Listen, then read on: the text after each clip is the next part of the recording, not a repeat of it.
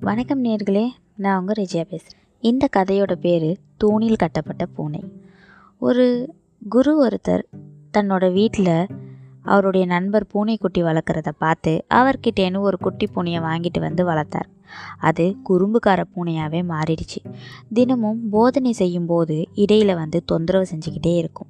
அவர் சீடர்களுக்கு கற்றுக் கொடுக்கும்போது இந்த மாதிரி பூனை தொந்தரவு செய்யாமல் இருக்கிறதுக்காக பூனையை ஒரு தூணில் கட்டிட்டு பக்கத்தில் பால் வச்சு அது தலையை நீவி விடுவார். அதுவும் சமத்தா விளையாடிக்கிட்டே தொந்தரவு செய்யாமலே இருக்கும்.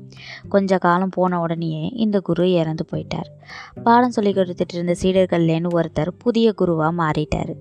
அவரும் அவரோட குருவை போலவே அந்த பூனையை தூணில் கட்டி வச்சுட்டு சீடர்களுக்கு பாடம் சொல்லி கொடுத்துக்கிட்டு இருந்தார். கொஞ்ச காலம் கழிச்சதுக்கப்புறம் புதுசாக ஒருவர் சீடராக வந்து சேர்ந்தார்.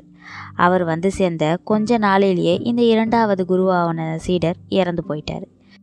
இப்போது அந்த இரண்டாவது குரு கற்றுக் கொடுத்துட்டு இருந்த சீடர்கள்லேன்னு ஒருத்தரே மூன்றாவது குருவாகவே மாறிட்டார்.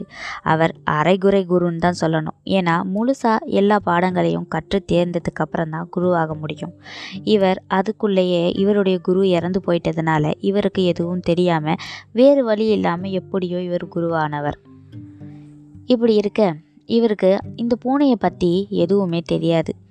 கற்க வேண்டிய எல்லாத்தையுமே முழுசாக கற்றுக்கவும் இல்லை இவர். அதனால் அவருக்கு தோன்றினது தெரிஞ்சது கேள்விப்பட்டது இதை வச்சு அவருடைய சீடர்களுக்கு சொல்லி கொடுத்துக்கிட்டு இருந்தார்.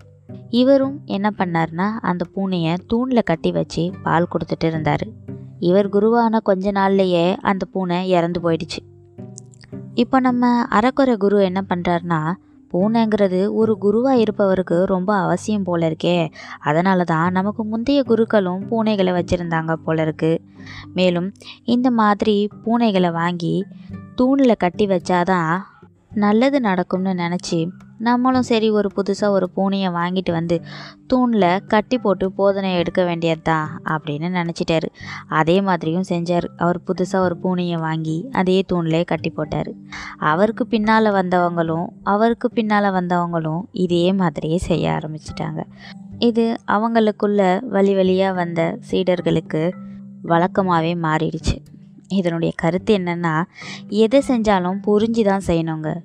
இந்த கதை சொல்கிறதுக்கும் கேட்குறதுக்கும் வேணால் வேடிக்கையாக இருக்கலாம். ஆனால் புரிஞ்சிக்க வேண்டிய விஷயம் இதில் இருக்குது நிறைய மனுஷங்களுக்குள்ள சரியான புரிதல் இல்லாமல் நம்ம சமூகத்தில் இப்படி தான் ஏராளமான மூட நம்பிக்கைகள் முளைச்சிக்கிட்டே இருக்குது என்ன இந்த கதை உங்களுக்கு பிடிச்சிருந்ததா? உங்களுடைய கருத்துக்களை எனக்கு தெரியப்படுத்துங்கள். நன்றி.